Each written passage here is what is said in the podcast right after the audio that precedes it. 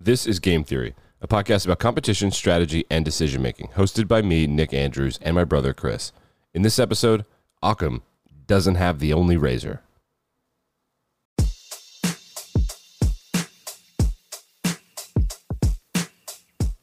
The simplest explanation is often the right one. That's the gist of Occam's razor. You've probably heard of it. You've probably heard of the razor or the term Occam's razor, at least. But you may not have heard about the eight other philosophical razors. That's right, the, there are nine total razors. Some of them dip into linguistics, some were created with tongue in cheek blogs, and others are taglines from famous and popular scientists. And one of them we've been saying on this show for years. In our last episode of 2023, we go through the ideas of the nine philosophical razors, their history, uses, examples, and a bit about their creators.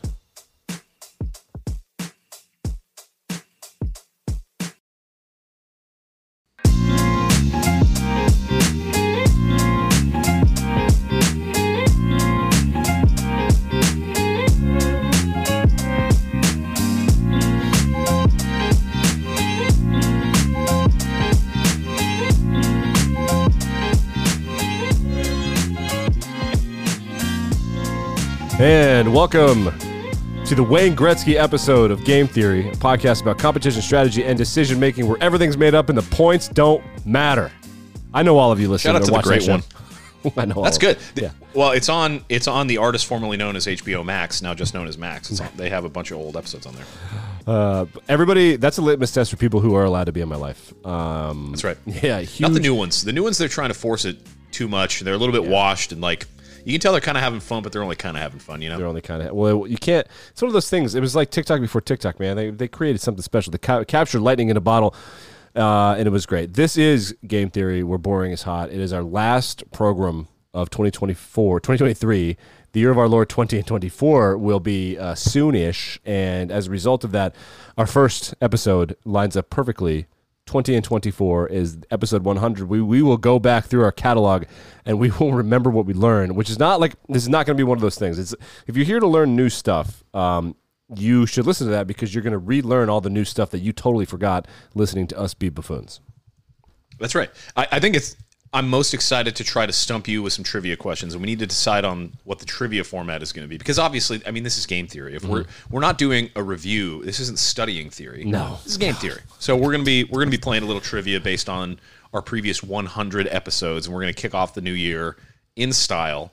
And I'm really excited about that. I'm. I'm curious to know. I, I don't want to go back and listen to us because I I don't know if I'll be able to physically recover from the amount of cringing that I'll do. there's some But links in some of the show cool notes stuff. Mm-hmm. that there's some links in show notes that I think are helpful and I think that's what I'm going to end up going through. Speaking of that, we asked all of you to give us feedback. We're going to be collecting feedback for like 6 episodes or so which social media you want us to cuz we're going to do one. I don't have I mean maybe one day there'll be multiple. There's a bunch they're all set up they all have like 20 followers or 50 followers cuz we're not we haven't been growing them like a garden, but we're going to pick one and we're going to do it. So far we have one piece of datum and that is for Reddit. So Reddit is out to an early one nothing lead. None of you have gotten in touch with us, but that's okay. Well, so Well, What? actually, shout out to my boy. did you just well Chuck. actually me? I did well actually. You. Oh, nice. Uh, shout out to my boy Chuck who came in with the brilliant suggestion that we focus on Truth Social. Ooh, So Reddit is tied. true. And With Truth think Social. if we do Truth Social when Donald becomes the 47th president of the United States, he'll give us a uh, little, a nice little cabinet position, secretary of Yeah, uh, on-demand absolutely. audio. I'll be the secretary of Yeah. on-demand audio. We'll be we'll be the ministers of light casual entertainment. Uh, my dog is sleeping upside down next to me. Tis the season, Chris. Um, the wife and I have a bowl game situation coming up where we went to opposite schools, and as a result of that, we uh, have to deal with fighting each other in the in the Peach Bowl. So that's that's really exciting.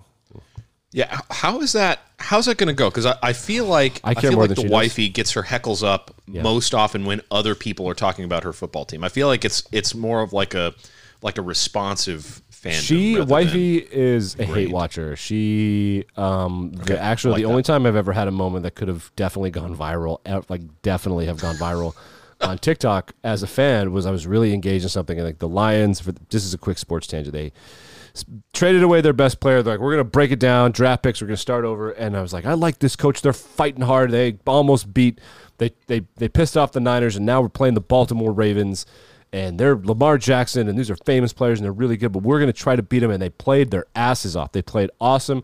They were winning the whole game, and then miracle pass, and then another miracle pass, and they trot out the best field goal kicker in the history of the sports for a 66 yard. And this is goal. when this is when they got screwed. They They got- they, they actually, I mean, game. verifiably snapped the ball too late Yep. and got a game-winning first down, and otherwise it would have been penalized had the clock run down, and like that They would got have screwed. ended the game right there.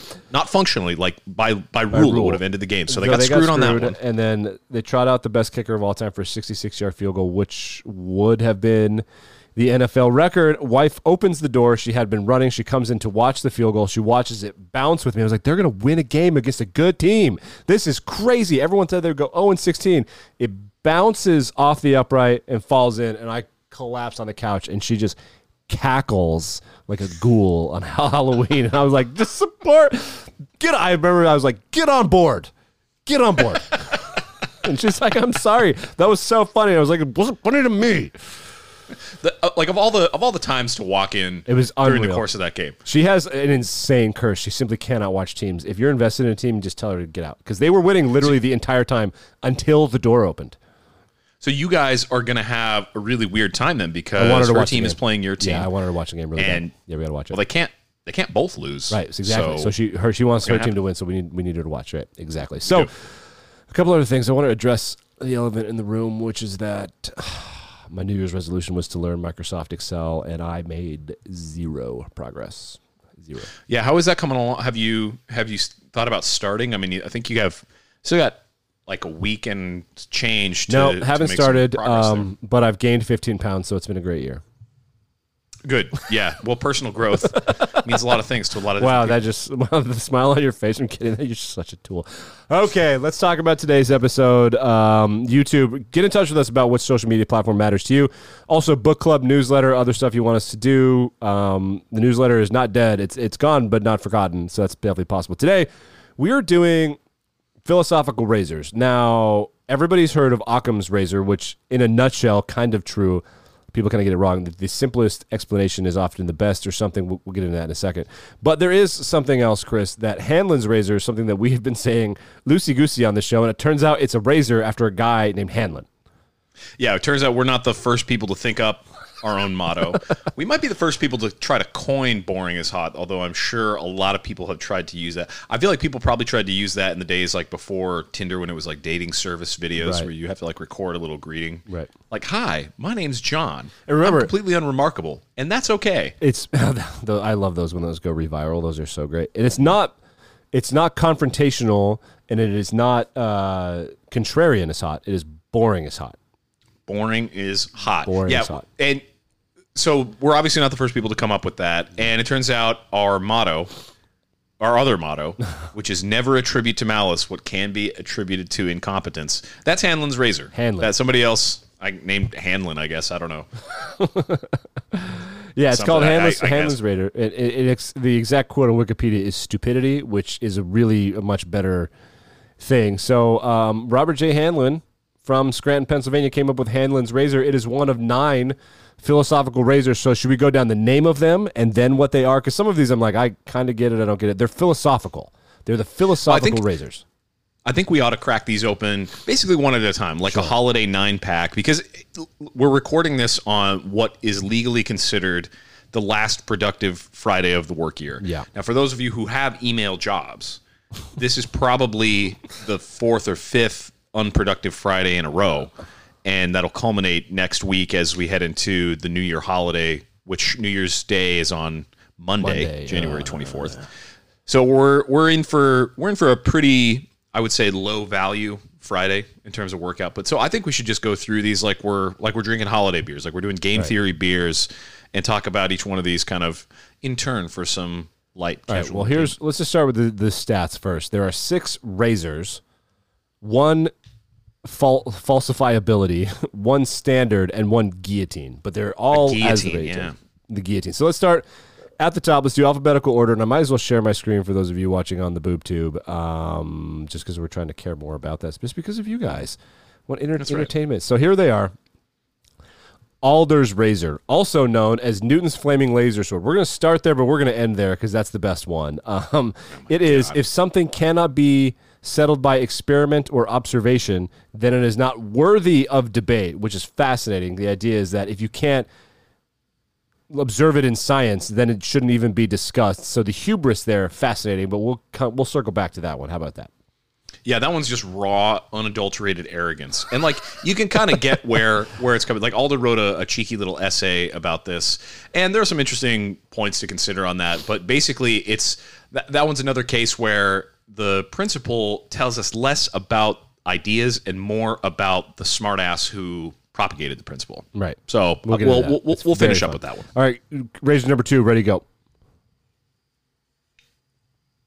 I was taking a sip right as you said that. know, I, thought surely timing. he's going to keep rolling. You had, you had some good momentum going there. Re- really good stuff. Uh, okay, so the second one, the second one, Einstein's razor. Nick, you ever heard of this guy, Einstein? I'm pretty sure this is his cousin. Just joking. Yeah, yeah, Alfred Einstein. No, Einstein's razor is, and I'm quoting again from Wikipedia here: Right. the supreme goal of all theory is to make the irreducible basic elements as simple and as few as possible, without having to surrender the adequate representation of a single datum of experience.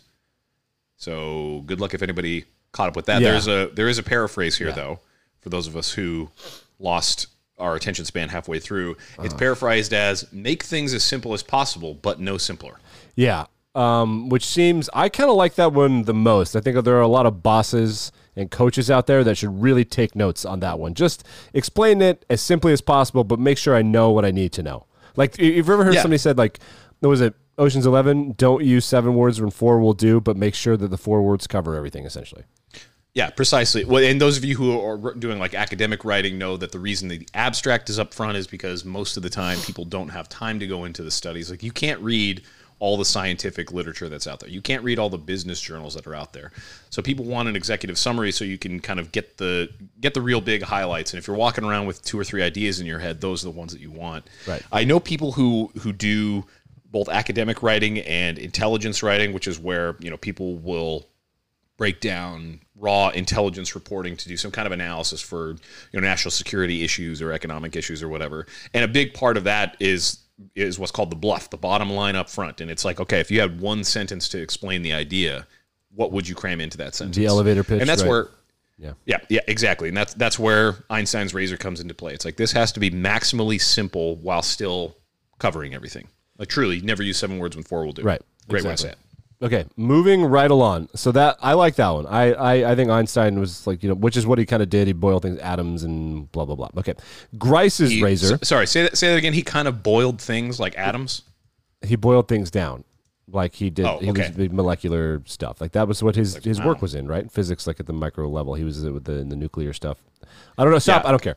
Okay, we're moving right along. We're on the, Nobel second one. We have to keep going. Brownian motion, and he he developed the general theory of relativity upon which almost all of modern physics is based. Yes, he did fundamentally change our understanding of the natural world. Yes, But what if he was on. wrong? Stick around for my hour long History Channel special. Gr- Grice's razor, which is also known as Geim's razor. I don't know. I'm not going to guess. We'll get around that. Jume? Um, this is a linguistic one. We'll dive more into this one because it took me a while to understand it. And by understand, I just read the paragraph a couple times and didn't get it. So we'll circle back to this one. Conversational implications are to be preferred over semantic context for linguistic explanations. Do you have thoughts on that sentence? Let me say it aloud and see if I can understand it. As a principle of parsimony, conversational implications are to be preferred over semantic context for linguistic explanations. I'm going to be honest with you. No, I don't. I don't know what that so means. for those of us uh, that don't know what's going on, parsimony is an extreme unwillingness to spend money or use resources. From what I, it seems like I'm just guessing. So we'll just do this one more time. As a principle of parsimony, which is being a tight ass, conversational implications are to be preferred over semantic context for linguistic explanations, which means that I I kind of think that the content matters more than the context. Like when you're reading books and stuff. Remember when they're what are the context clues? This is kind of saying the context clues are dumb. Is the way I'm reading it. That- I mean, that's I guess that's as good an- as interpretation. Right. As I So can think about it like this. We can- Remember, John Steinbeck walked out of a lecture because the people he was lecturing to were like, "This is what the book's about." And he said, "No, these are the words of the page. This is what the book's about." I think that's what it is. I think it was like, no, we don't have to know if this character is secretly gay or the color of the curtains mean the, econ- the economy's bad. Like what it means is that the curtains are blue. Like that's it. I that's kind of what I gather. But I will look into that. Well, I'm just looking at Grice's Wikipedia page here, and so he was uh, he was a 19, or a 20th century philosopher. Like a, he was a linguist, and you know I, I'm reading this now. I should have asked my linguist fiance. Yeah, what a waste of uh, resources that was. Yeah, no kidding. So Paul Grice, born in 1913, uh, died in the late 1980s. He was uh, a British guy who was really influential in the philosophy of language.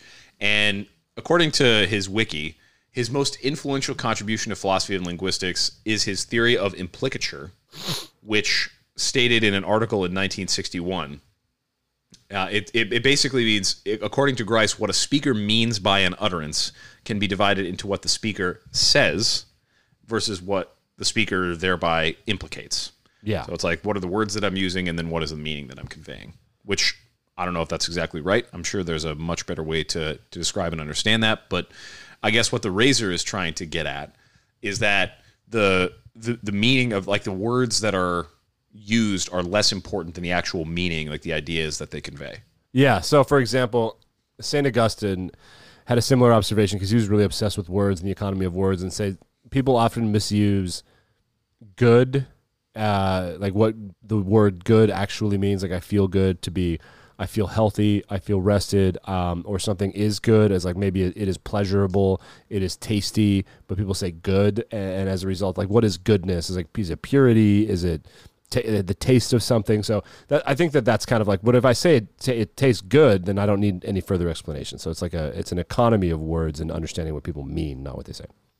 Yeah, I, th- I think that makes a lot of sense. You know, and you, you mentioned Augustine. That reminds me that I, think it was in on Christian doctrine in the introduction to that. He, w- I remember like something that comes to mind all the time. If you if you've ever dealt with like trying to explain something to somebody or trying to educate, like if there are any educators out there, maybe this matches your experience.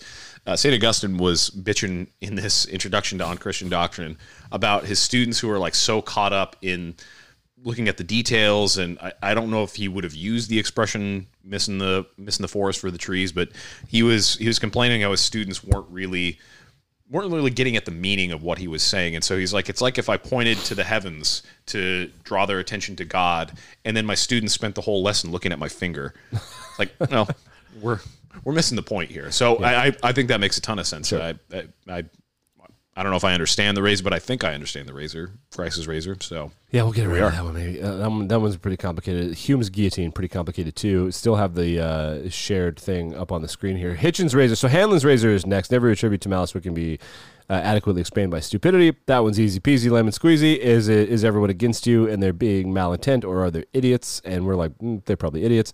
Hitchens razor. That which can be asserted without evidence can be dismissed without evidence. Um, the Earth is flat. No, it isn't. Prove it.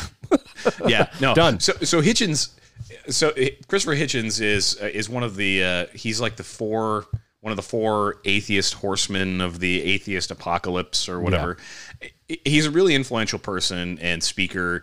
He uh he, he's gotten into hot water a couple of times I feel like because he's like one of these guys that lives on the edge and he's like an actual like intellectual person but he also Yeah. kind of uh I, I don't know if what He's his pop take would have been on Kind of guy. Yes, he was. Yeah, so he died in 2011. And I think that was before the term like woke made it into the parlance. But he feels like the type of guy who would complain about people being like going woke on stuff. Yeah. Uh, but it, it, regardless, he he's the author of a bunch of books that are like kind of atheist manifestos. Like uh, God is not great is a is a classic among people who are uh, inclined to want to refute religion. And the basic idea is that you have to prove so, like the burden of proof is on the affirmative. If you're going to make a claim, you have to provide the warrant for that claim, whether Yeah. that's some kind of physical evidence or some kind of rational proof, you have to supply the justification for things that you claim are true. So then if you if you make a claim without any evidence and there really isn't any evidence to support the claim that you make, then somebody who listens to that claim doesn't have to be expected to take it at face value. In fact, they can expect to just dismiss it and say, no, I don't think that's true. And the, the burden of proof is not on them to disprove the claim because there was no burden of proof fulfilled by the affirmative in the first place. Yeah. So you don't have to you don't have to provide evidence to to refute something that somebody claims but does not have a warrant for. Is the basic idea behind that. Yeah. So obviously the, the focus of this razor then would be like, you know, God exists. Like, well, if there's no proof of that, then you can just dismiss that and move on. You can just so look. I I like to think of it as this. You can be like, um, hey, crazy. I say crazy thing, and then you say, hmm, sounds fake. Prove it. And they're like, well, but, but like, oh, okay, so it sounds fake. Bye. And that that's just kind of it. Like, there's no, and I, it's an interesting philosophical kind of thing conversationally because he's just kind of saying, if you can't prove it, then we're just kind of bullshitting. There's nothing. Yeah, well, and and it, it won't surprise anybody to learn that this is not this is not a Christopher Hitchens original. I mean, he might have originally thought of it himself and, and phrased it the way that he did, uh, but there's a Latin proverb that goes along with this kind of line of thinking. Uh, the Latin proverb is "Quod gratis uh, asseritur, gratis negatur," which means what is freely asserted can be freely deserted. No, hold on. Nice Latin. What we? Good job with the Thank you. Latin. Thank you. I was wondering what you were getting at. Yeah, I, it's my bad. I forgot one it was. Yeah, you know, maybe your maybe your New Year's resolution in 2024 should be to become competent with the sound effects board, But only competent. only competent. Uh, and there's there's also attribution to uh, a Roman jurist, guy, a guy named Julius Paulus, who was uh, who lived between the second and third centuries uh, in the uh, Anno Domini, and the, the the translation for what Julius Paulus said was proof lies on he who asserts and not on he who denies. In other words, the burden of proof is on the affirmative. And so you can you can free yourself from having to waste time with somebody making stuff up if they don't provide any support or evidence or proof that their made up statement is true. Okay. That makes sense to me. Um, because it's like a it's like it seems like this is just a way to preemptively end a fight with people who can't prove anything, which is fine. I like that. It's a good, you know, it's the, these razors are very aligned with me with logical fallacies, and we'll get to the falsifiability one later. But would you like the honor of doing the guillotine, Hume's guillotine? I would, yes. Hume's guillotine. And A lot of words. once again, quoting directly here. A lot of words. if the cause assigned for any effect be not sufficient to produce it, we must either reject the cause or add to it such qualities as will give it a just proportion to the effect. Um, Let me say that another way. That was that's written down here also in the article. What ought to be cannot be deduced from what is. Prescriptive claims cannot be derived solely from descriptive claims and must depend on other prescriptions. Okay. So, Nick, do you know what do you know what the difference is between prescriptive and descriptive claims? no, pre seems before D it seems in real time. Well, a prescription, like in like in medicine, a prescription is for like a medication or a treatment of some kind Right. that a doctor, in his or her expert judgment, says that a patient needs in order to deal with a specific medical condition or set of medical conditions. So, the patient ought to receive the treatment that the doctor prescribes. Right. You with me? Yep. Okay. So then descriptive would be like the patient is already taking XYZ medication. The doctor doesn't need to prescribe it.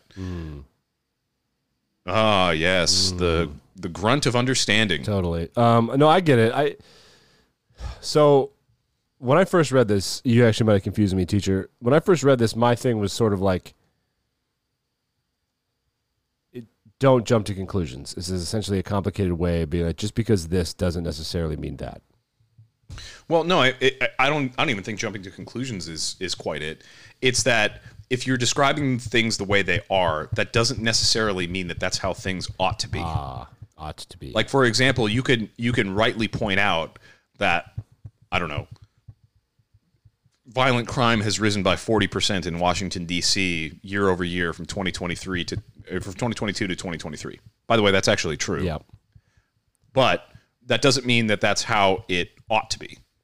Oh, Or and and you know that so uh, you can say that with with any example, and that's that's been described as the is ought problem.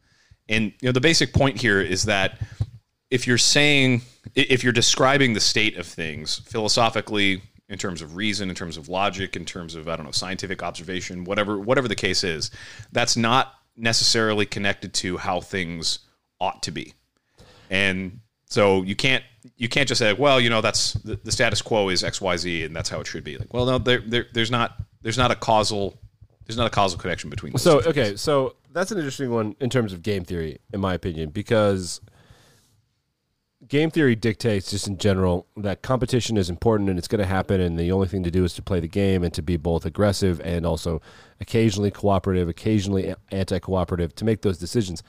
What ought to be is a philosophical assertion or a spiritual assertion, and what is is sort of game theory. Game theory to me is sort of like observed. It's just part of our world. You have to. You can't opt out you know, if you're unless Yeah. you're wealthy or something, but no one can opt out. But this is kind of saying that just Well- because the game theory is playing out this way doesn't mean that's how things should be going.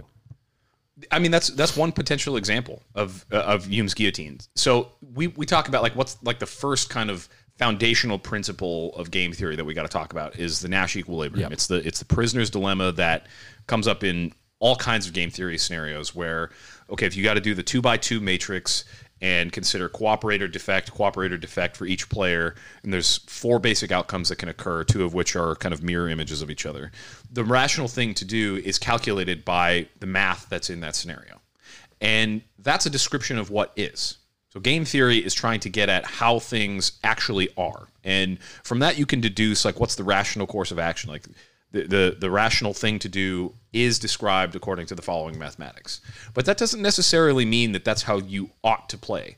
You can you can say like okay the the irrational thing for me to do would be to try to cooperate with my fellow prisoner and I think that I'm going to do that, even though I know it's irrational. There's some other imperative or some other prescriptive thing that tells me that I should cooperate with people. Like if if if I live by the principle that it's always better to be nice, even if that means taken being taken advantage of, that's a different prescriptive set of values that's imposed on the situation. You know, absent that, then I'm gonna then I'm gonna defect every time in the prisoner's dilemma.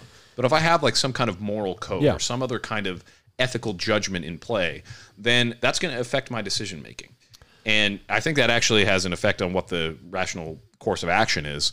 You know, for me, i i if I'm going to cooperate, then the sensible thing for my partner to do is to defect, actually. Hmm. But regardless, you know, it describing how things are with the game theory mathematics doesn't necessarily mean that that's how we ought to behave, and that's when we're getting into like morals and moral systems and how ethical conduct is actually kind of meted out or described or um, uh, how people can use other forms of value judgments other Yeah. than like rational decision making. And that becomes like that's that's like. First Amendment stuff, like what matters to you, speech, spirituality, religion, etc.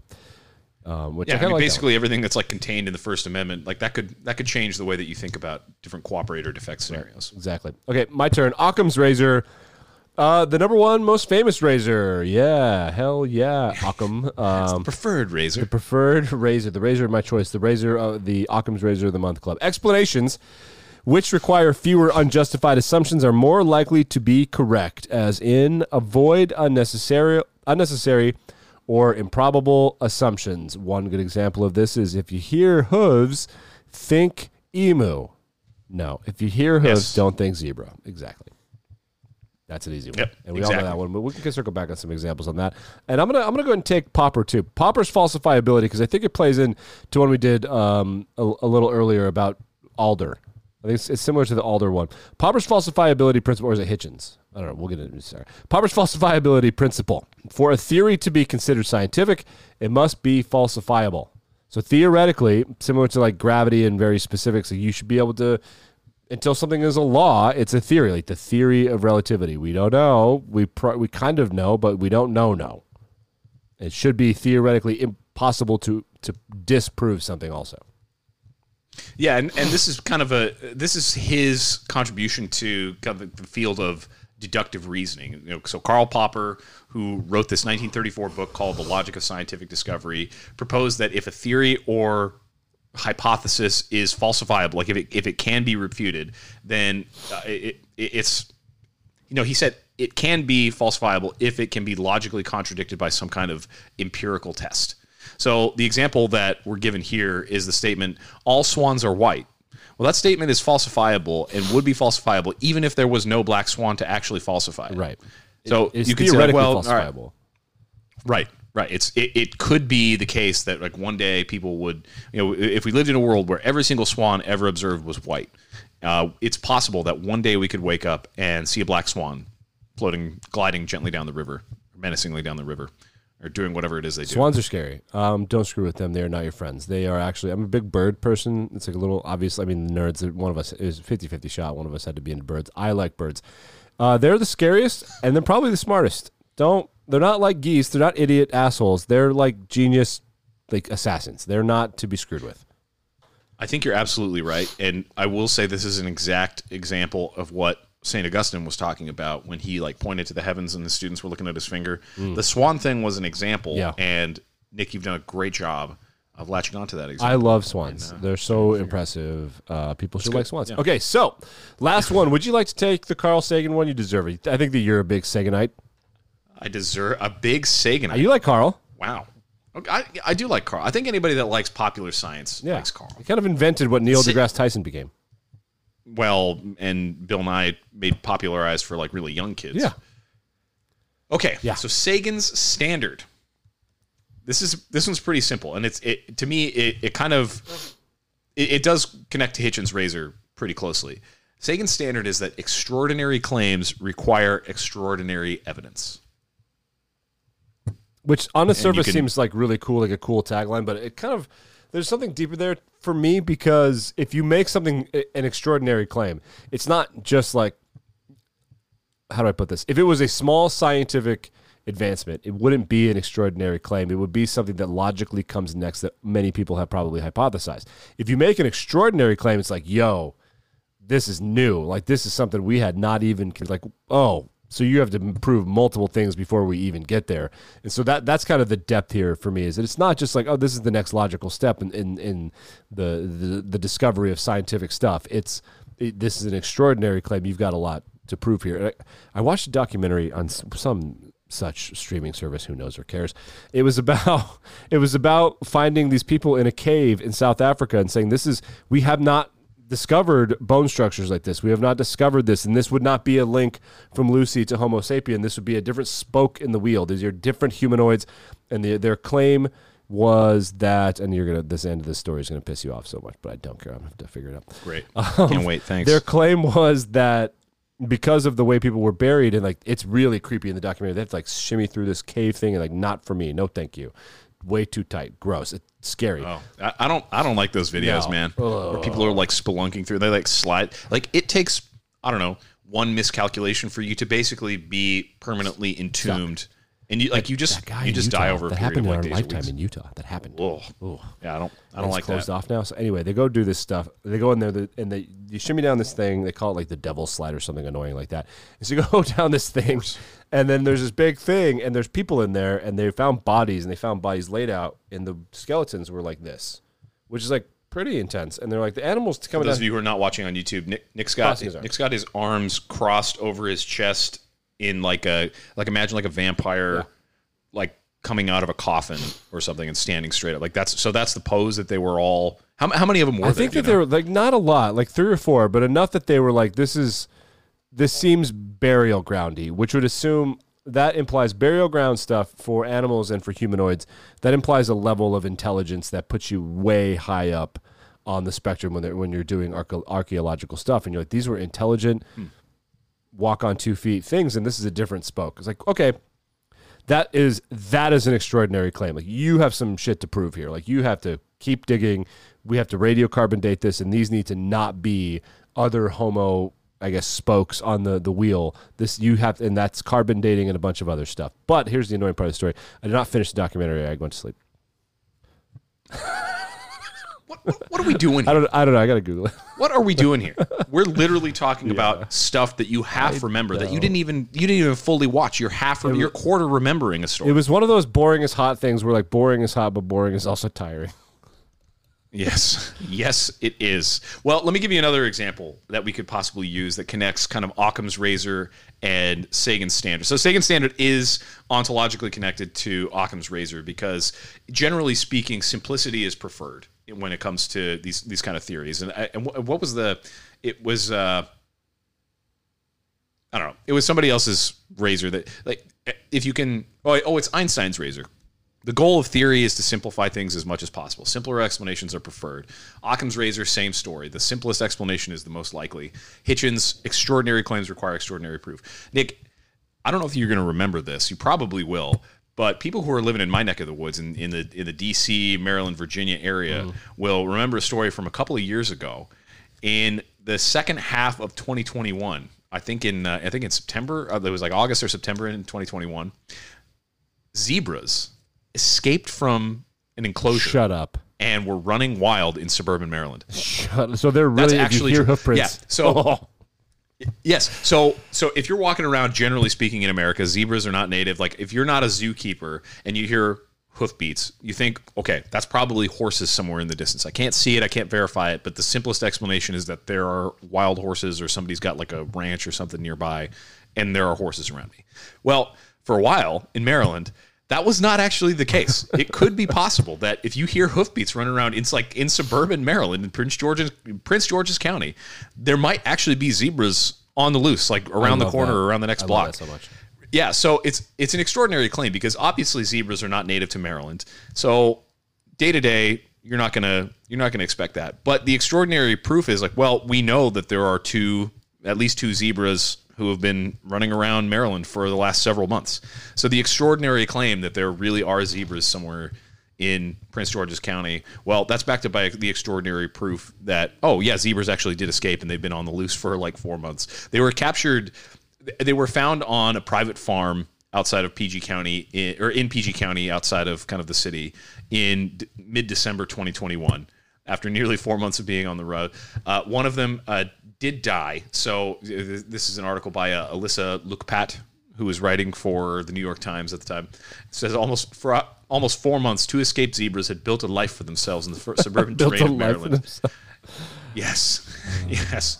Uh, two zebras, uh, and this is just like reading from the the sub headline. There, two the two zebras had escaped with another, so there were three zebras, and the the other was later found dead and they delighted residents for a period of several months. But this, this is an example of where, like, okay, if you didn't know that, if you hadn't been reading the news, or if you hadn't been aware of like the goings on in the county, and you heard hoofbeats, like, okay, there's probably horses there, it would be extraordinary to tell somebody like, oh my god, I found zebras out here in my neighborhood.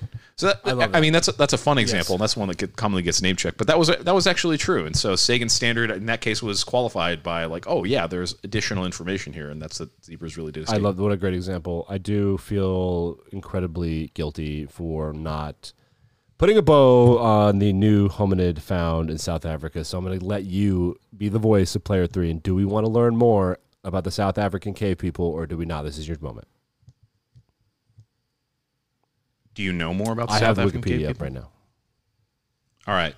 I want to know more about the South African Okay. cave. In 2013, I, I want to hear 2014, about that story. 2015, they found a new cave thing with the little the devil slide thing. They probably put a robot or maybe like some sort of grad student down there. Some someone they could something spareable. But you repeat yourself. so they found this cave system. It's called the Rising Star Cave System.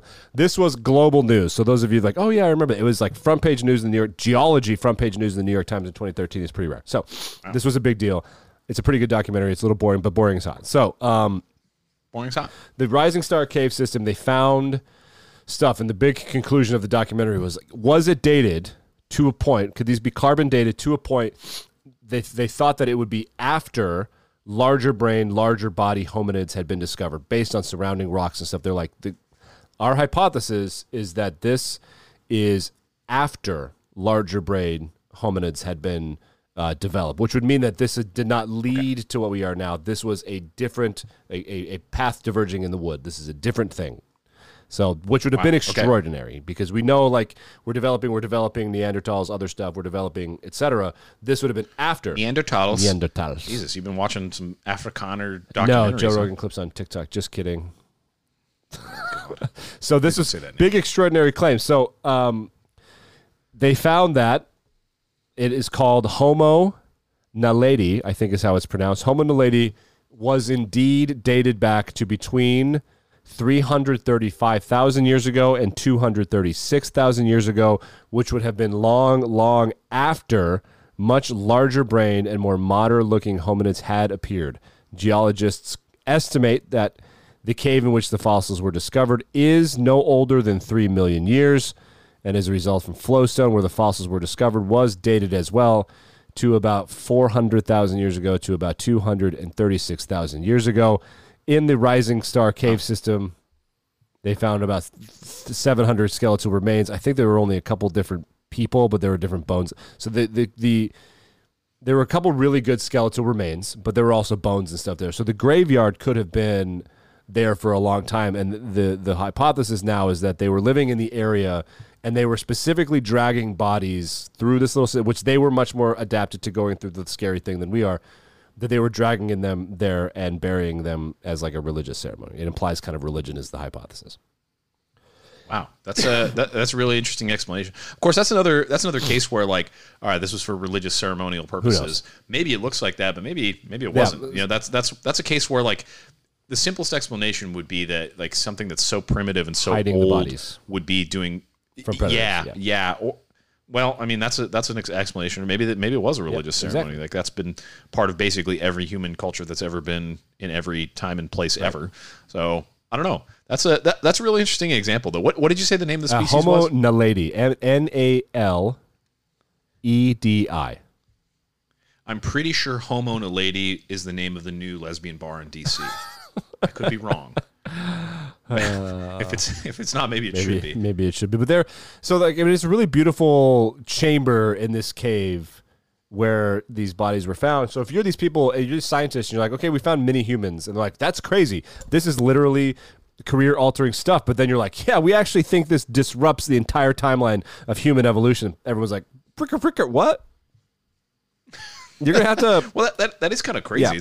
well, and I feel like every once in a while we hear news stories about like paleontologists who discover remains or whatever in like the extreme north or in Siberia, and they're like, we have a new theory about how humankind made its way across the Bering Strait and how the Native American peoples, like early, early, early ancestors, would have made it through, and like the timeline completely shifted. And it's just, it's just so hard. Like we're we're on a planet that's I don't know how many billion years old the Earth yeah, is, but it's so old and so much has happened on the surface of it, and it's like how you know kudos to to paleontologists and geologists for trying to figure out so much in such a short like our lifespans are so short and they have to account for so much data and there's so many data. Mm, sorry, thank you. And so much of like natural history in, in, their theories. Like it's it really is amazing that people are able to do that with so much certainty and so much uh, knowledge, given the scientific tools that they have at their disposal. Well, think about the implication of we found the bodies laying flat is like, oh, they buried them yeah. here. Like, uh, these are bones. Like other other hominids could have come back and arranged them that way, like a hundred thousand years ago and like that even thinking about That's what a hundred thousand yeah. years would look like in relationship to a human life is like no one knows. Like we have no they didn't have cctv or ring cameras. Like people could have been screwing with this for hundred thousand years and they, they would have no idea. It's like that's that's quite the leap. But carbon dating is not a leap. That is scientific proof. And so when they say it's like about two twenty five to about three fifty, period. That's the end of that conversation. So that that's that is incredibly fascinating. Their brains were big in proportion to their body, but smaller than other hominids' brains, which had been developed hundreds of thousands of years earlier. So this is this is um, an example of human evolution that this hominid had developed in a different way, and they they made this extraordinary claim. And very, very rarely in geology and in and, um, archaeology and anthropology are quantum leaps like this made. It seems to be happening more and more now as we have the ability to date shit. But people want to dig places all the time, and most of the time when you go dig somewhere, you don't find jack shit. You just find dirt. Yeah. Well, generally, I mean the the Earth's surface is just so, so huge, and there's so many places to go. Uh, speaking of carbon yeah. dating, we're, we're going to go on a little tangent. Sure, sure, sure, sure. We'll circle back to the razor in. So, so carbon dating is based on the ratio of some certain isotopes of carbon. So going back to chemistry class, carbon of course has six protons in it, and that's the definition of carbon, like the nucleus yeah, yeah, with six protons. Uh, so it's got six electrons. It's really active. It can bond with a bunch of different stuff, and that's why most organic molecules are made of carbons because it's such a versatile atomic structure that it can make all kinds of bonds, and all kinds of reactions and stuff. When there's an isotope of it, where most carbon that you see in or in the Earth's surface or in the atmosphere has six neutrons in addition to the proton. So it's like the total molecular weight is like twelve point oh one or something, and like that's what they use as the standard for defining what a mole Right. is. Uh, but there's a there's an iso- there's actually several isotopes, but the most common isotope is carbon fourteen, and that one is less straight like less stable energetically than the carbon 12 and so there's like a certain rate of decay where if you measure the total ratio or if you measure the ratio of carbon 14 to carbon 12 in a sample of some kind of organic matter you can tell how old it is based on the the amount that has decayed Yeah. away so that's like such a known yeah. thing yes except for the ability to carbon date brings us really only up until the year 1950. Uh, so, yeah, so I saw this clip on uh, on QI. Shout out to QI, fascinating British quiz show where it's a bunch of comedians talking about really interesting stuff.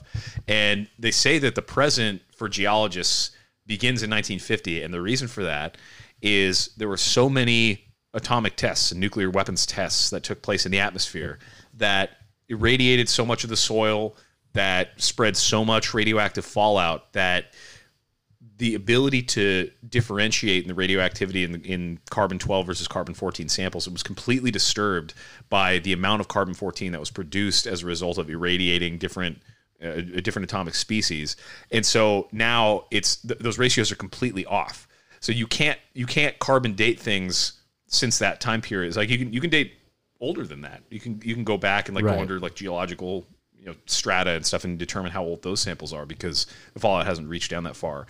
But there were I mean there have been thousands of nuclear tests over the years and there were so many in the 1940s and and, And at that in point, we just said there's a raw, they're just collecting raw data. So they had no idea how things were going to screw Yeah. things up. And because I had a, I had a geology professor once that was waxing, uh, I guess waxing lyrical about like we have no idea how this is going to affect magma. None. We have no idea. Nothing. Every volcanic reaction after this could be completely different, and they might look completely different in some molecular level because we have no idea. We have we and like like oh well, that's not going to radiate into the surface. Like nobody knows. Like they, this is so new. We have no clue. It's not like gunpowder discovered 500 years ago. It's like we have never screwed with this. Yeah, it's true. Well, and and there hasn't been an atomic test above ground since I think actually I don't know when the last above ground atomic test was. The US stopped doing atomic testing in 1992. That was the, the date of our last test. China I think did its last test in 1996 just before they acceded to the uh, CTBT, which is the Comprehensive Test Ban Treaty. Uh, there are a bunch of states, like the United States has signed the Comprehensive Test Ban Treaty, but we haven't ratified it, so we're not technically bound to it. But to show like goodwill and commitment to non-proliferation, we've decided not to do any nuclear testing, and so we we, we gather data about weapons, but we use uh, scientific methods and do kind of like sub-atom like experiments that don't produce like huge nuclear yields and they don't generate essentially what we do and and, and from a game theory standpoint and, a, and an international weapons communication standpoint like to communicate power to our opponents it would be let me see if i do a metaphor. It would be like the best athlete in the world which in my opinion is is maybe like i don't know TJ Watt of the, of the, of the best team sport athlete, the best athlete in the world. Let's call him TJ Watt. It would be like him instead of going to power lift and scare the shit out of other people. It would be like him being like, you know what, I'm gonna do yoga, but you know that I truly. could go lift with you, and you don't want that. Yeah, well, and, and he gets better. Like he he improves himself by by Yoga's doing yoga. Like he improves his athleticism and flexibility and whatever. But so I, I just think that's a that's a really interesting thing. Like it, it doesn't really have much to do with the razors that we're talking about, but like the ability to gather scientific. Well, it, it does have something to do with our last. Like our final razor that we're gonna we're gonna Newton's flaming laser sword. like, Newton's Yes, flaming laser sword. Yeah, the connection there is that this uh, this radioactive fallout that has changed our ability to carbon date has put an artificial cap on our ability to look into the past and use scientific methods to learn more about things that happened previously. Right. Which we, I mean, you can't replicate an experiment that happened in the past, or I mean, you can't you can't replicate history. Uh, by doing an experiment in a lab or in the field, like you can you can take observations certainly, and you can do tests, but uh, there's a limit. to Okay, you let's get to Newton's So- flaming laser sword and talk about it because before we get to that, I'm going to segue into it by saying this. I like Sagan's principle or Sagan's standard the best, and I, because it's the only one that I view as philosophically optimistic. It's like this is a positive. It's it's putting a requirement, but the requirement is kind of positive. It's exciting if you pass the Sagan standard. I like that. All the rest of them are either very cold and philosophical, or occasionally weirdly passive aggressively confrontational, which is what Newton's flaming laser sword is. So a reminder of Alder's razor, also known as Newton's flaming laser sword, which he named that way to be a tool, kind of, which was like meta meta. It was him being like, "Oh, I'm making fun of myself, but not really. I'm kind of serious." If something cannot be settled by experiment or observation, then it is not worthy of debate. The hubris, Chris. It's it really is just shocking. Like, so the the do you have the essay that you could maybe share on the Yeah, I would love to share because this. I want I want people to be able to I see this. have it. Yeah, there, there there's there's this essay that this comes from that uh, that this guy Alder was like I think trying to be tongue in cheek, but it's it came across as the kind of tongue in cheek where people will inoculate themselves from criticism by showing self awareness. It's like, well, by demonstrating that I'm self aware of the problem, I can no longer be held responsible for living out the problem. And so it's like it's this like false sense of humility that is designed for rhetorical purposes and not for like actual intellectual curiosity.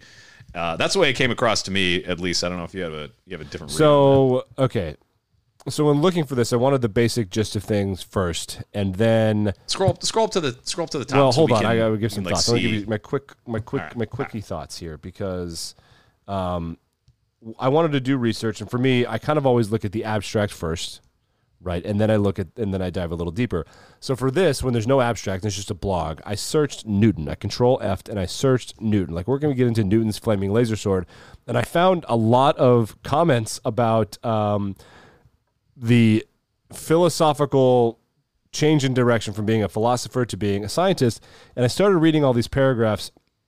Like Newton made his philosophical method quite clear. If Newton made, he, he starts to get in and pile on Newton's stand on his shoulders and call himself a bit of a scientist, which is fine. So here it is. Sure. All good principles should have sexy names. So I called this one Newton's. Laser sword on the grounds that it is much sharper and more dangerous than Occam's razor. And I almost threw up in my mouth, Yeah, I mean that's uh, which he's trying to be tongue in cheek. But he says, remember, the, the, the thing is, it is not worthy of debate, which, like, what? That is not what we practice here in these United States of America. But here's the top. We're all the way at the top. Yeah, so the essay is called Newton's Flaming Laser Sword. Mike Alder explains why mathematicians and scientists don't like philosophy but do it anyway. And the the, the beginning of this essay i- is Mike Alder explaining why he was annoyed with a different like a philosophy colleague once? Or like when he was 9 or 10 he had the question posed to him by some school teacher by uh, by a particularly sadistic school teacher in his words. The school teacher asked what would happen if an irresistible force acted on an immovable object and then he goes, Well, my first response was that if the force was irresistible, then the object would move. But then the teacher responds, Ah, yes, but the object is immovable. And so this is basically this kid's first brush with what you might call like a linguistic paradox.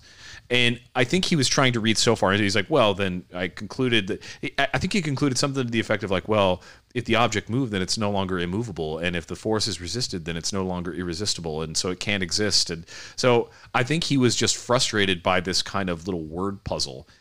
And at the end of the day, there's, I I think the scientist doesn't really have patience for nonsense. No. And that's the kind of thing that like sometimes sometimes these paradoxes really do just get to kind of nonsense stuff and they demonstrate like the limitations of language and the limitations of meaning.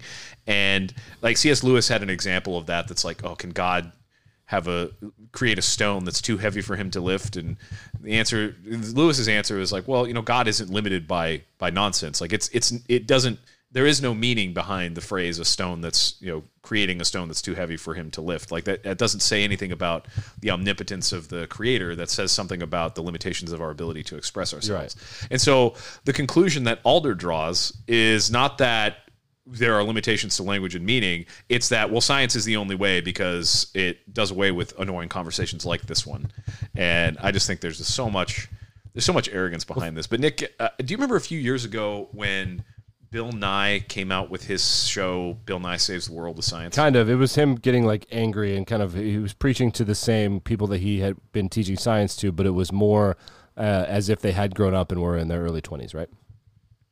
Yeah, yeah. Basically, it's like what what kinds of what would a millennial looking for nostalgia want out of like a modern day take on on Bill Nye? Generally speaking, it was really cringy. Uh, it was not well received. I don't think it got renewed for. I mean, I don't know. It might have got a second season or so, but it was not. It wasn't the popular culture hit that you would expect. Like if if there was a renewal of like Carl, like oh yeah, we're going into the vault and there's more Carl Sagan, people would love that kind of thing. Or like oh yeah, we have a fresh, never before seen slate of Bob Ross. Like they would they would really love that sort of thing. Yeah, so this this Bill Nye show was not uh, was not the hit that it was supposed to be. I bring that up because I, I found this essay by uh, Massimo uh, Pigliucci. Massimo Pigliucci. Uh, I, I, apologize to to the Italians out there for that mispronunciation, but this is from the American Philosophical Association blog he was writing in January 2018, uh, and he brings up uh, Bill Nye along with some other popular scientists. Like if I had to like say like popular scientists, who would you who would you expect to be in there? Uh, Neil deGrasse Tyson. Neil deGrasse Tyson. Yeah, another example. Stephen Hawking, Sam Harris.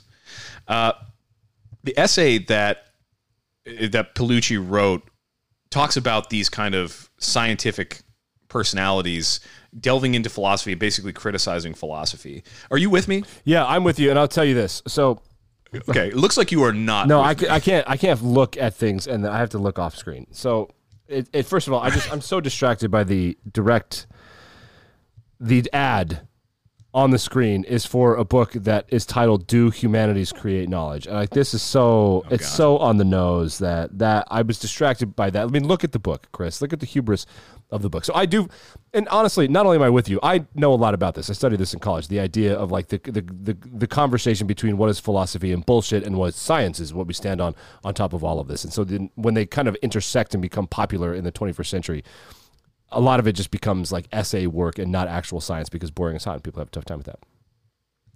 Well, Sam Harris was talking about this exact that exact yeah. thing. And there's a quotation here from him that's in this essay. Many of my critics fault me for not engaging more directly with the academic literature on moral philosophy. I am convinced that every appearance of terms like metaethics, deontology, etc., directly increases the amount of boredom in the universe.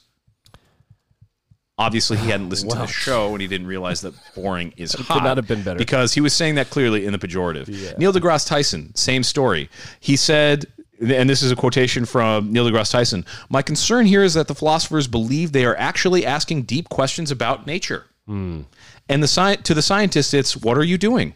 Why are you concerning yourself with the meaning of meaning?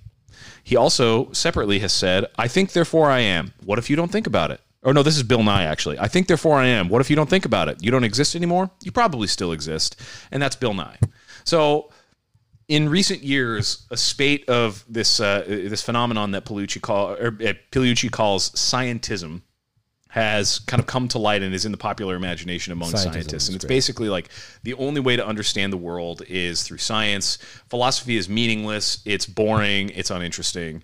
And really, I think this is a case, Nick, where we are seeing more like people who are criticizing philosophy are saying more about themselves as the critic and less about philosophy. Yeah. And I don't know if you think it's the case that like science is the only way to like understand the world that we live in, but I think it's pretty ridiculous. And there are a lot of uh, there are a lot of counter examples that would demonstrate that Alder's razor is uh, pretty impotent. So and not really very. Useful. I do have a take, and I occasionally my words can be kind of biting because um, I am squarely you are science and I am philosophy in terms of like our careers and how things have gone. No. Just like that's just kind of been no.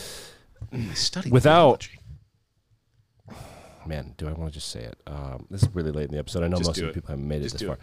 Without you the philosophers, scientists would not be able to hypothesize yeah, there. I mean, there's yeah. there, there wouldn't be the ideas there wouldn't start. Be We're the idea men. You are the prove it men. And and many times, most of the ideas are like that was dumb. Try another one. But sometimes, sometimes the ideas are legit, and you're like, well, if this hadn't been banged out by elite philosophers and, and novelists and and musicians and like Shakespeare deserves an insane amount of credit in science for like reasoning and logic and, and poetry and, sh- and rhythm and shit. He in- invented or uh, fleshed out or perfected or whatever you want to say a lot of things that should have been the birth of many scientific discussions, and it was, but he wasn't no scientist. Yeah, right. Well, and you know, there's there's examples of like people who have thought scientifically, Yeah. and who are not really considered scientists. Lucretius would be an example. Yeah, Lucretius. We, yeah, we yeah, read a whole Swerve, book for about sure. that from the book club, The Swerve. Yeah, Greenblatt, and he he said, "Oh well, yes, uh, Lucretius revolutionized the world and the rediscovery of this lost, uh, this uh, this lost kind of parchment on which uh, De Rerum Natura on the nature of things by Lucretius was written. Like that's an example of somebody who was thinking kind of scientifically, but there wasn't like a term for that. But this guy was a natural philosopher, so." I, I, I don't know. I, I think it's just way overstating the case. And so here's a here's a list from this from this essay from Pigliucci's essay of things that are worth debating and worth examining. Share the that scientific literature has next to. Well, this is on my cell, share so okay. sorry. Um, but I'm gonna I'm gonna read all of these i- individually. So here's a here's a list of questions that science doesn't really have anything to say about it, and probably never will. Okay, so in metaphysics, what is a cause? In logic, is modus ponens a type of valid reference? Now I need to look up what modus, ponens, is. Modus ponens sounds like an insult you would say when you're playing video games. modus ponens. Okay, so modus ponens from the Wikipedia page. In propositional log- logic, modus ponens, also known as modus ponendo ponens, which is Latin meaning method of putting by placing. Uh, implication, elimination, or affirming of the antecedent is a deductive argument from and rule of inference. So basically, the question is: Is that rule of inference? Is that a type of valid inference, or is it invalid? In epistemology, in that field of philosophy, is knowledge just justified true belief? Is that a sufficient definition for what Oh, knowledge that's is? a really good one for religion. Like, what if it found out that it was all true or false? What would you do? Right, exactly. So, and th- like the conditions of justified and true require a lot of That's a good point. Maybe the not Greeks to say, all wait, Zeus. Right. Well, and, and you know, maybe there's the there's a question of like, okay, what what constitutes belief? Like, do we need a psychologist or do we need And a at that theologian? point, it's not belief; it's just fact, right? means? Or not fact. Well, I, I don't know. Is it? Hey, here we are don't know. debating it, though. Right. Uh, in ethics, uh, is abortion permissible once the fetus begins to feel pain? That's an ethical question that science doesn't really have anything to say about it. Scientists have opinions on that, no doubt. And we're not going to break those down on the show because that's not what the show I is do about. have a thought on that. Did But- you notice that scientists have a lot of opinions, and you're sort of like, well, all of a sudden, here we are debating the philosophy of this unprovable thing. Yeah, so it's it, it- there's C.S. Lewis wrote about this. So I'll I'll finish off with what what Lewis had to say about it. But just to complete the list, in aesthetics, is there a meaningful difference between Mill's low and high pleasures? I mean, does it make a does it make a difference if you indulge in some kind of lowbrow entertainment versus go visit the Louvre? I, mean, I don't know. Is there in philosophy of science? So philosophy of science, like how science is understood, you know, in terms of uh, the love of wisdom. What role does genetic drift play in the logical structure of evolutionary theory? That's a good know. one. It Genetic drift is a cool. Well, we might have to do one on genetic drift one day. That's an interesting one. Yeah, but we're going to need philosophers to, to inform that discussion. Then philosophy of mathematics. What is the ontological status of mathematical objects, such as numbers? What is a number? You ever think about that? all the time. Every now and then, when I can't time. go to sleep, like my, I told you, like it's three three x plus one. I get into some weird like number theory and stuff. It's not. It, it's way over my head, but I'm like, haha! All these math teachers don't know shit. You can't prove nothing.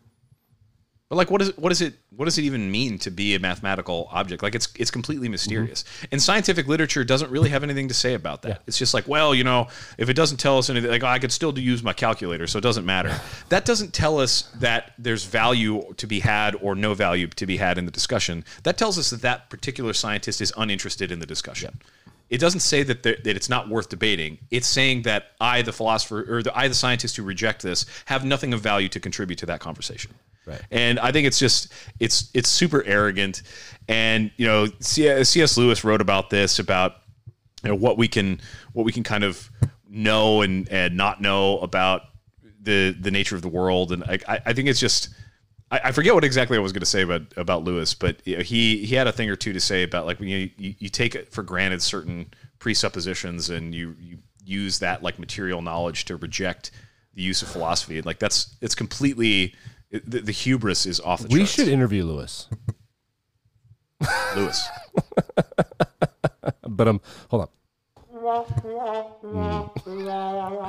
Um, so this is I, I, We'll have a séance. so this is happening in sports a lot with analytics people. I guess we'll wrap up on, on this kind of point, but right now there are analytics people. We'll just call those the sports version of science, right? Where they've used sports results of games and workouts, and then they created data that is not really provable because it's all retrospective, and we know how sample sizing works. That, but they are they represent here the science portion of our current conversation, where there's this old school people that are built strictly on philosophy of how to do this kind of stuff, and I think there has been a war among the nerds who are like data, and then the old people are like, this is the way the game is played, and like yes, kind of like both of them are super right and they both really hate each other because they threaten the existence of the other. However, they don't recognize like, hey, data, old people, super helpful. Hey, nerds, occasionally just wanting it more than the other team is super helpful or you can't invalidate a certain position group. For example, the nerds, the scientists have said that the running back position is the least important and you should dedicate the least amount of picks or, or draft picks or, or money to that position. But the best team in the league right now and that is historically insanely historically good like perhaps arguably on offense the greatest team ever their best player and most expensive player is a running back. So that would seem to be the exception that proves the rule or maybe the science or science science people are wrong. Either way the philosophy people would be like you should look into this thing though because you said that this wouldn't happen and here it is happening. Yeah i i, I recalled based on what you were saying what I was going to say about C.S. Lewis, it, it, and it's pretty much that like this is the the summation of the the kind of meme, the joke. Like the scientists were so busy asking themselves whether we could, we didn't stop to think about whether we should. Mm. And like Oppenheimer, you know, Oppenheimer yeah. gave us a chance to debate that that idea in popular imagination but like you don't have to be a scientist to have an opinion on that sort of thing. And lewis lewis is among a lot of people who have criticized scientists for like basically going beyond their like sphere of occupation. It's like okay i'm i'm really really well informed and really knowledgeable about a variety of scientific topics and so therefore my opinion counts when it comes to matters of i don't know public policy or this or that political decision or this or that philosophical conclusion and like well no you're outside your you're outside your depth on a lot of the issues that are outside your bound of expertise. And like that's that's why politicization of expertise is so dangerous because it, it is genuinely true that you need to listen to experts when it comes to esoteric topics. Like you need to listen to virologists and public health specialists when it comes to like dealing with pandemics for example. But they can't be the be all end all for public policy decisions because there are other considerations at play about which they are not experts and about which they are not informed. And so when it comes to like those really serious ethical, like when there are ethical or moral or political or policy based intersections with scientific areas of expertise, you should listen to the scientists, but that has to inform a broader discussion. Yeah, so that should be led by that's really great. And, and that's a really great point. I could tell you, being trained in kind of the the the style of arguments and entertainment that has become news and knowing people at both Fox News and CNN and stuff and how it works and the colors and all of that kind of manipulation, I can tell you that the dangerous thing is when you have two sides of the aisle, right? Especially in America, left side, right side. If an event happens and then we allow the event to happen, if the first step is is we have a take, let's find people to back our take. That's incredibly dangerous. What should happen and is equally as doable is to have an event happen, accept the scientific expertise part of this, and then simply form a take that is adjacent to the take that you were going to have. Like you can still be adversarial to the left or the right, but if you if you accept expert opinion, right? So at the beginning of COVID, we saw this a great example left and right. That's what happened, and it was really beautiful to watch. Like you can still hate each other and talk mad shit if you just accept science. But when you disagree with science, then like it becomes really, really dangerous. But it's still doable. You can still hate those people. It's totally possible. Your angle can just be like, oh, it's their fault. Done. Like I, you don't have to prove it. You just be like, yeah, you did it. You did it. You people are the problem. If you just say you people are the problem and then find an expert to back it up, it's way hard. It, that's way more dangerous than just saying like, hey, expert, what do you say? Oh, it's because those people are the problem. That seems like the same thing, but the chicken and egg thing. No, when the chicken comes first, that's bad. Yeah, I, I, I, saw a tweet the other day. It was it was a, an interesting thread. I forget, I forget who said it and who it was. And I, I don't want to take the time any more time to look it up. But this guy had this kind of troubling observation. He's like, you know, I, have been writing about you know why does why does flat eartherism, why does that kind of conspiracism so prevalent, and why is it on the rise? Mm-hmm. And he said, like, well, when I first started working on this, I was you know, I had the kind of unquestioned assumption, like I wouldn't have even thought to begin to question this that most people are looking to try to find the truth in the world that we live in. But then he's like, well, I, I kind of realize over time, like the truth is such a big abstract thing. And like when you're dealing with stuff like the flat earth and like the cosmos and yeah, yeah, your triangle, triangle, exactly. Yes. But so like you know, I was I was watching a quiz show the other day, and they were like, "Well, you know, the universe is so huge that like there's no such thing as chronology that like spans the entire universe. Like something that happens right now on Earth has no meaning at all. That's to something that's like I don't know how many billion light years across the universe is, but like there's no there's no connection there. And so when you're thinking on this like grand scale type stuff against big, difficult to understand opaque forces, people are not really as interested in truth because it doesn't really doesn't really apply to them. It's such a weird abstract thing that doesn't necessarily lend them value. So instead, it, most people are looking for in-group validation. You know, people are looking to try to find a narrative that gives them the reward of warmth and comfort and acceptance and support and allyship, and that is the basis on which you should work. So, like, you shouldn't assume that people are trying to find out the truth. You should assume that people are trying to find validation from whatever We are group that they the are end of the trying day, to we are pod and protecting their status. We're pod and herd animals. yeah Yeah.